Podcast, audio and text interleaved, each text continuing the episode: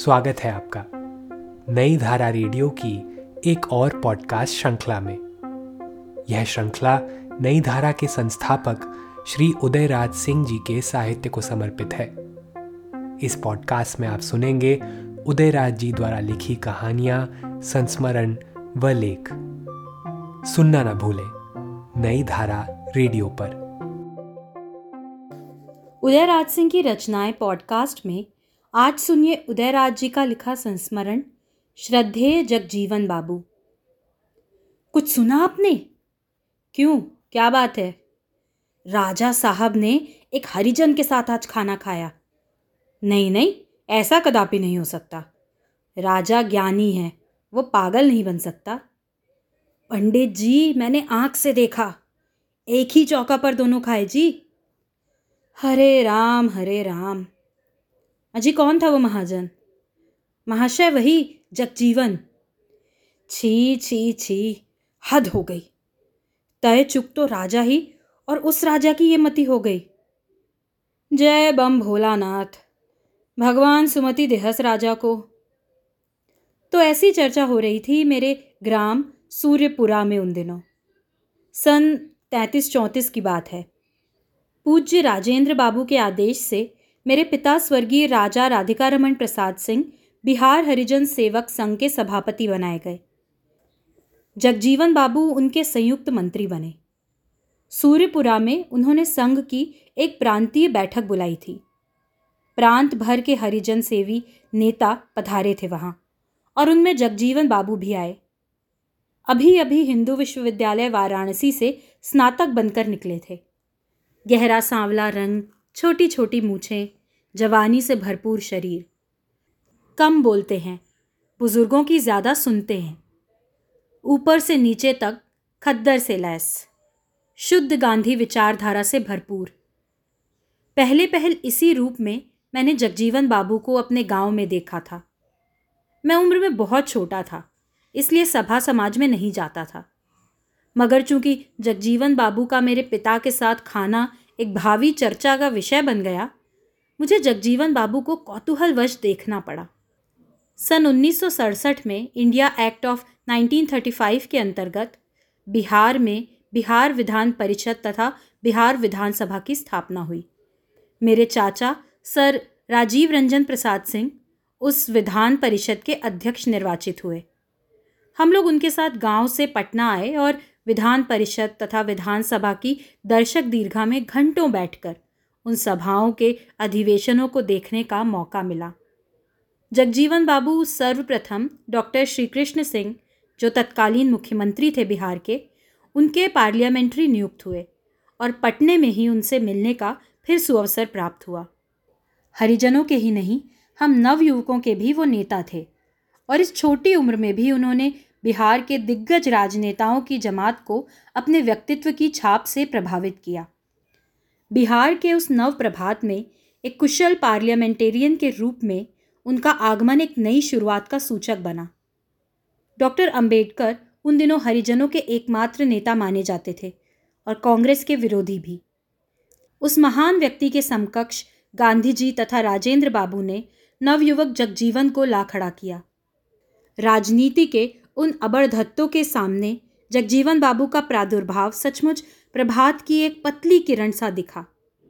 सभी उनके राजनीतिक विकास को बड़ी सहमी सहमी दृष्टि से देखने लगे और गांधी जी तथा राजेंद्र बाबू की सूझबूझ पर सराहना के साथ ही साथ संशय की हल्की आवाज़ भी उठाने लगे। जिन्ना के समकक्ष कांग्रेस के मंच से मौलाना आज़ाद का गर्जन एक नाद ही था, बुलंद और दबीज़। मगर उस भारी भरकम पद, दलितों के नेता डॉक्टर अंबेडकर की फौलादी आवाज़ के सामने, नवयुवक जगजीवन की वाणी, उन दिनों कोमल तरुणी की वंशी की फूंक की सदृश्य लगी। कांग्रेस और उसके विरोधी तथा साथी और प्राची और प्रतीची के सभी राजनेता उनके रणनीतिक जीवन के नुक्ताचीन बन गए। बिहार के वे लाडले थे, इसलिए बिहार ने उन्हें भरपूर प्यार दिया। मगर देखते ही देखते सारे देश ने उन्हें प्रेम और सद्भाव से प्रसन्न कर दिया। और विरोधियों तथा अपने प्रेमियों के एहसास होने के पहले ही वे देश भर के नेता के रूप में उभर गए। बिहार के हमारे नवयुवक जगजीवन सारे राष्ट्र के आदरणीय जगजीवन बाबू बने और देश के क्षितिज पर उनके प्रथम प्रादुर्भाव के समय उनकी वो सुरीली बांसुरी की वाणी कुछ ही वर्षों बाद शंख निनाद के रूप में प्रतिध्वनित होने लगी। उधर 1945 में देश को आज़ाद करने की घोषणा लंदन में हुई और इधर दिल्ली में अंतरिम सरकार के मंत्रिमंडल की भी घोषणा हो गई। पंडित जवाहरलाल जी के नेतृत्व में बनी उस सरकार में सर्वश्री सरदार पटेल, राजेंद्र बाबू, डॉक्टर अंबेडकर, लियाकत अली खां इत्यादि के साथ स्वतंत्र भारत के प्रथम श्रम मंत्री के रूप में जगजीवन बाबू का नमूदार होना सारे राष्ट्र के लिए एक अभूतपूर्व घटना थी। आयु में जगजीवन बाबू उस मंत्रिमंडल के सभी सदस्यों के समकक्ष सबसे छोटे थे और सभी सशंकित थे कि इतनी छोटी उम्र में जगजीवन बाबू भारत सरकार के श्रम मंत्रालय का भार क्या ठीक ठाक संभाल सकेंगे?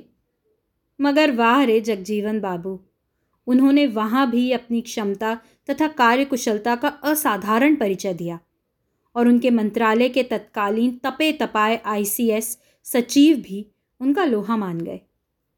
भागलपुर के ही श्यामल धारीवाल आईसीएस जिनसे मेरा व्यक्तिगत परिचय था, कुछ दिनों के लिए जगजीवन बाबू के सचिव थे और उन्होंने जगजीवन बाबू की कार्यक्षमता की, मुझसे भूरी भूरी प्रशंसा की।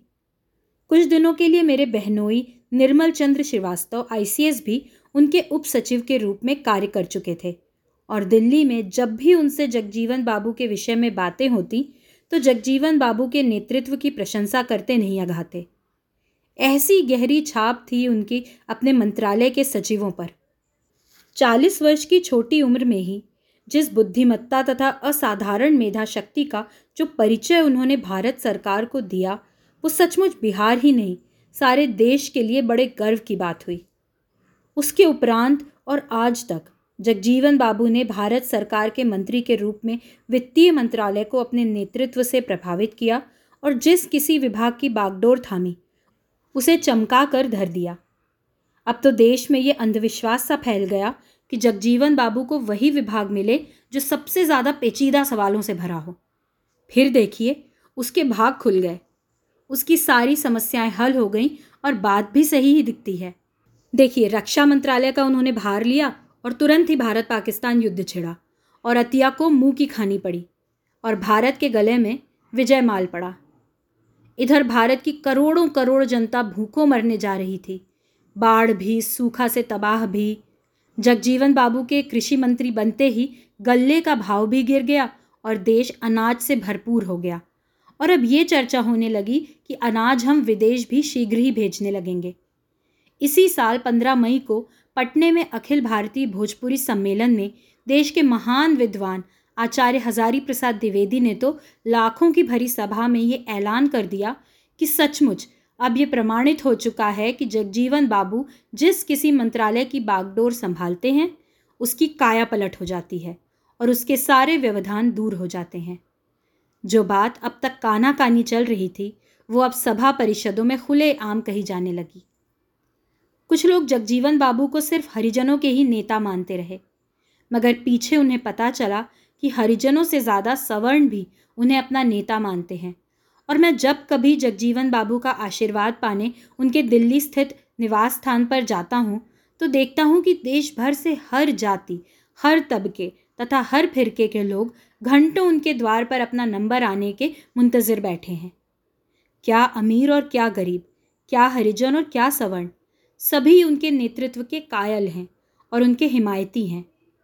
ये जग ज़ाहिर है कि जगजीवन बाबू किसी वर्ग विशेष या किसी जाति विशेष के नेता नहीं हैं। वो सारे राष्ट्र के शीर्षस्थ नेता हैं। और जो कोई भी उनसे मिलकर लौटता है, वो कुछ पाकर ही लौटता है, कुछ खोकर नहीं। उनका काम हो या ना हो, मगर इतना तो उसे संतोष और इत्मीनान हो ही जाता है कि उसकी सहायता करने में जगजीवन बाबू ने कोई कोर कसर नहीं की। वैसे तो हानि लाभ जीवन, मरण, यश, अपयश, विधिहात। चाहे वो जिस उजलत में हो, जिस किसी भी परेशानी में हो, जो भी उनके द्वार में पहुँचा, उसका काम हो ही गया। यही जगजीवन बाबू की सबसे बड़ी खसूसियत है, जिसे उनके विरोधी भी मानते हैं। जगजीवन बाबू का विरोध भी कम न हुआ। चुनावों में उन्हें हराने की मामूली कोशिशें नहीं हुई हैं। मगर जगजीवन बाबू ने अपनी राजनीतिक सूझबूझ के द्वारा विरोधियों के सभी प्रयासों को सदा विफल कर दिया। उन पर कीचड़ उछालने की भी साजिशें हुई और होती ही रहती हैं। शायद राजनीति में ये क्षम्य भी है। मगर काली के हीले कलिया खाने वाले अपना ही मुँह काला करते हैं। उस काली पर कोई कालिया नहीं पुत सके आज तक। मसनद की रंगीनी में भी जिसने कभी अपनी सादगी में कोई आँच लगने नहीं दी। गद्दी नशीनी की, नशीली छाह में भी अपने माथे को कभी डोलने नहीं दिया। और जो आज इस ऊंचाई पर उठ गया है कि वो नहीं, उसका ताज ही उसे पाकर अपने को गौरवान्वित समझता है। उस श्रद्धेय जगजीवन बाबू को भगवान शतायु करें, दीर्घजीवी बनाए। मेरी तो यही तमन्ना है, यही प्रार्थना। इस पॉडकास्ट को सुनने के लिए आपका धन्यवाद। हम आशा करते हैं कि हमारी यह प्रस्तुति आपको ज़रूर पसंद आई होगी। अन्य पॉडकास्ट्स, वीडियो इंटरव्यूज़ आदि के लिए नई धारा को सभी सोशल मीडिया प्लेटफॉर्म्स पर फॉलो करें। जल्द ही आपसे फिर मुलाकात होगी। धन्यवाद।